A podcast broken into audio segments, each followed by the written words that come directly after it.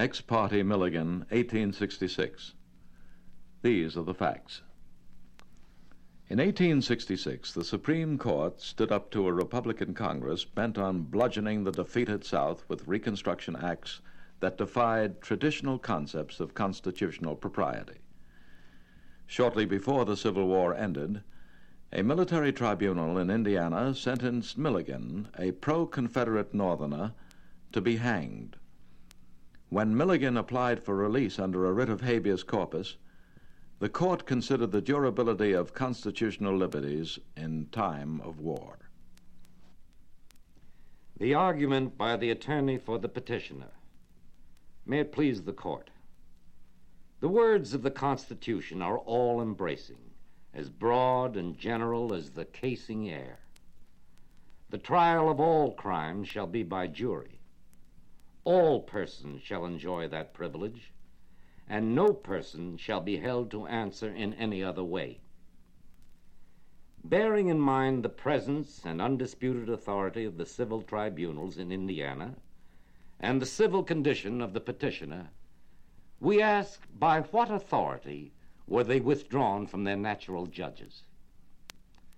That class of jurists and statesmen who hold that the trial by jury is lost to the citizen during the existence of war must carry their doctrine to its ultimate consequences.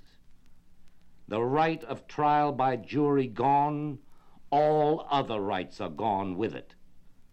The consequences are obvious. At the instant when war begins, our whole system of legal government will turn to ruin. And if we are left in the enjoyment of any of our privileges at all, we will owe it not to the Constitution and its laws, but to the mercy of those persons who control the physical forces of the country. The convention which framed the Constitution and the people when they adopted it could have had no thought like that. Nor is state necessity justification for the suspension of our liberties. Nothing that the worst men ever propounded has produced so much oppression, misgovernment, and suffering as this pretense of necessity.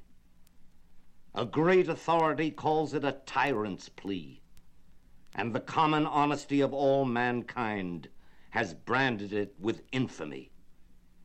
It is a rule of conduct denounced by all law, human and divine, as being pernicious in policy and false in morals.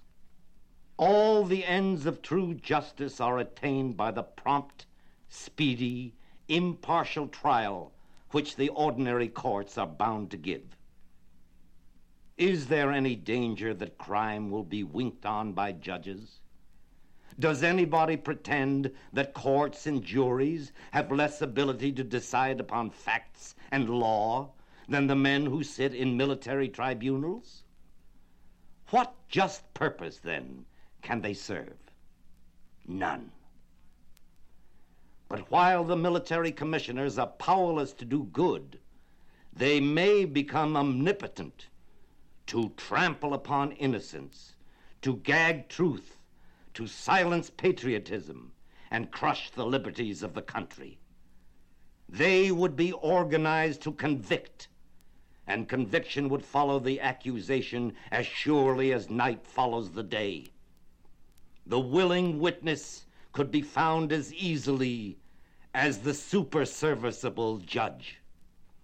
The treacherous spy and the base informer would stock such a market with abundant perjury.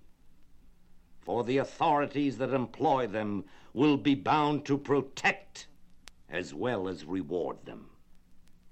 A corrupt and tyrannical government with such an engine at its command would shock the world with the enormity of its crimes.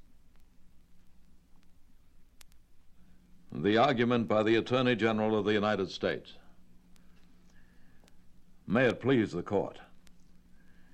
These crimes of the petitioner were committed within the state of Indiana, where his arrest, trial, and imprisonment took place within a military district which had been and was then threatened with invasion having arsenals which the petitioner plotted to seize, and prisoners of war whom he plotted to liberate.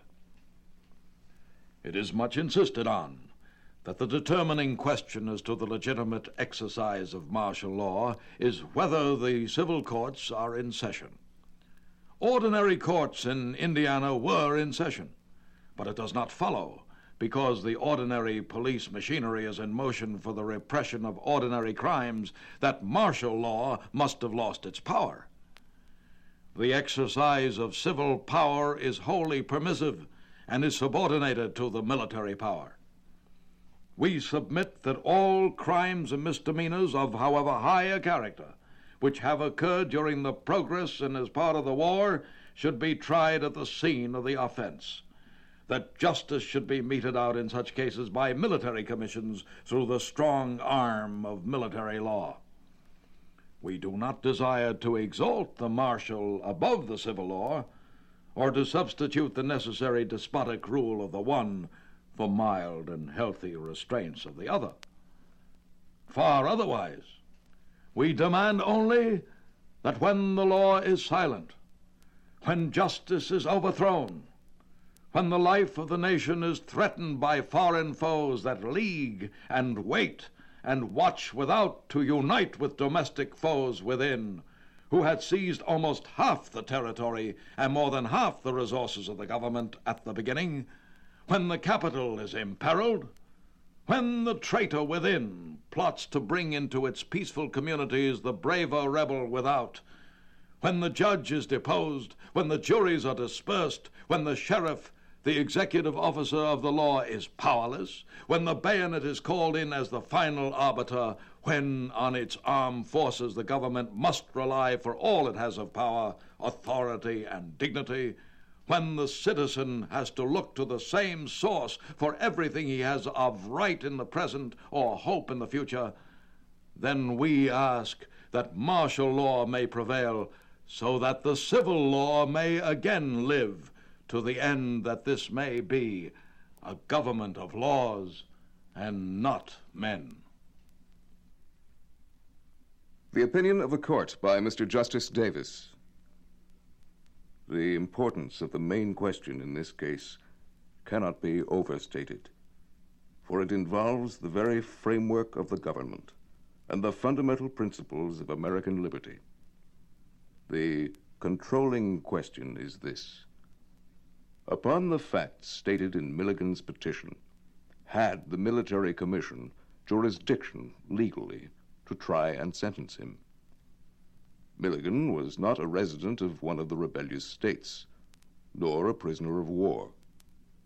He was a citizen of Indiana and never in the military or naval service.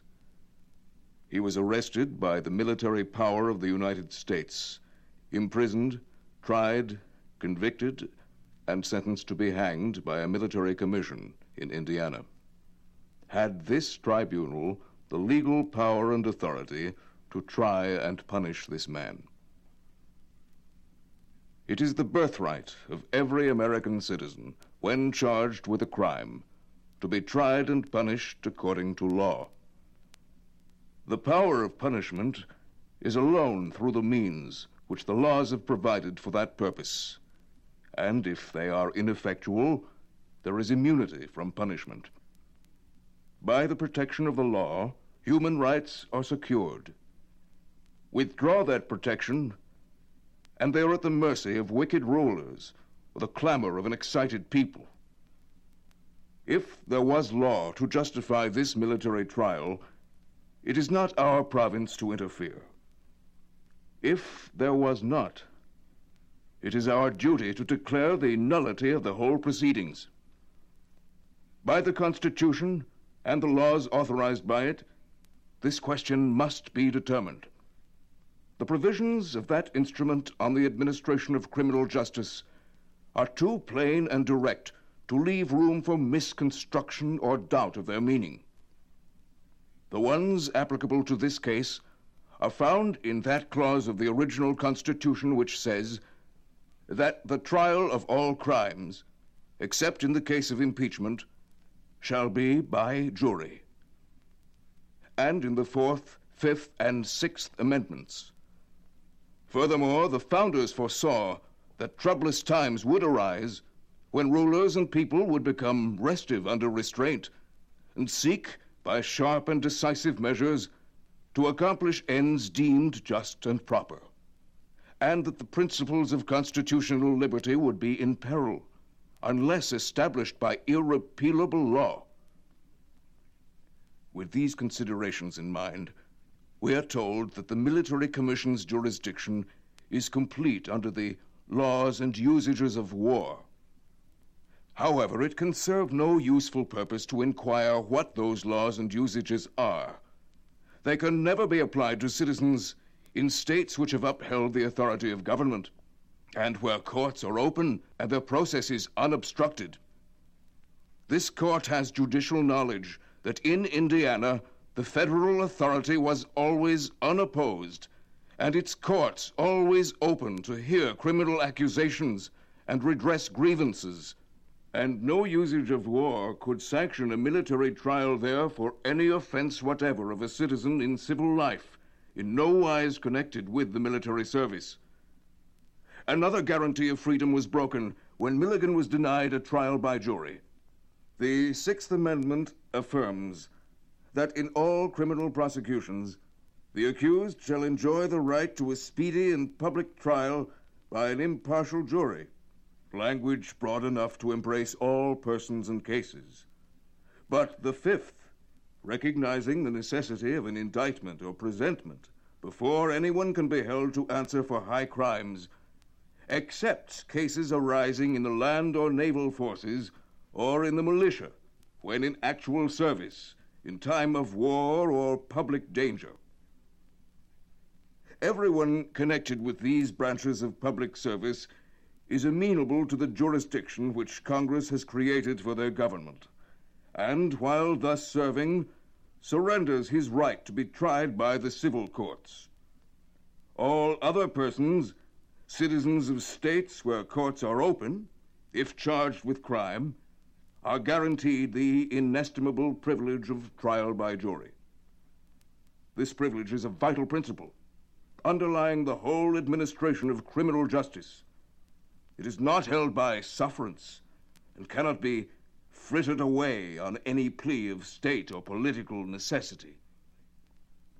It is claimed that martial law covers with its broad mantle the proceedings of this military commission.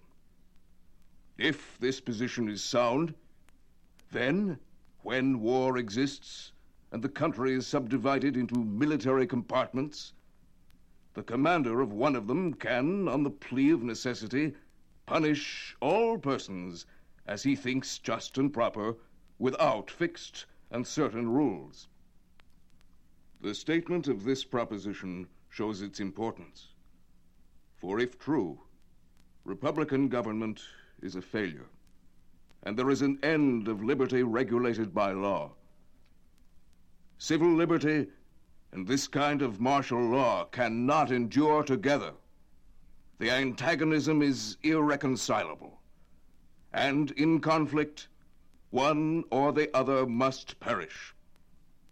For martial law, established on such a basis, destroys every guarantee of the Constitution and effectively renders the military independent of and superior to the civil power.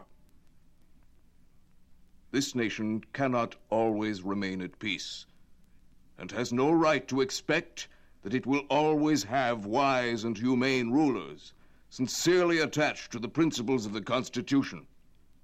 Wicked men, ambitious of power, with hatred of liberty and contempt of law, may fill the places once occupied by Washington and Lincoln.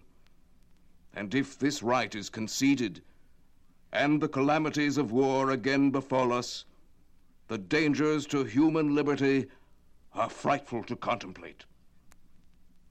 For this and other equally weighty reasons, the founders secured the inheritance they had fought to maintain by incorporating in a written constitution the safeguards which time has proved were essential to its preservation. The Constitution of the United States is a law for rulers and people, equally in war and in peace, and covers with the shield of its protections all classes of men, at all times and under all circumstances. No doctrine involving more pernicious consequences was ever invented by the wit of man than that any of its provisions can be suspended during any of the great exigencies of government. Such a doctrine leads directly to anarchy or despotism. But the theory of necessity on which it is based is false. For the government, within the Constitution, has all the powers granted to it which are necessary to preserve its existence, as has been happily proved by the result of the great effort to throw off its just authority. The writ is upheld and the defendant discharged.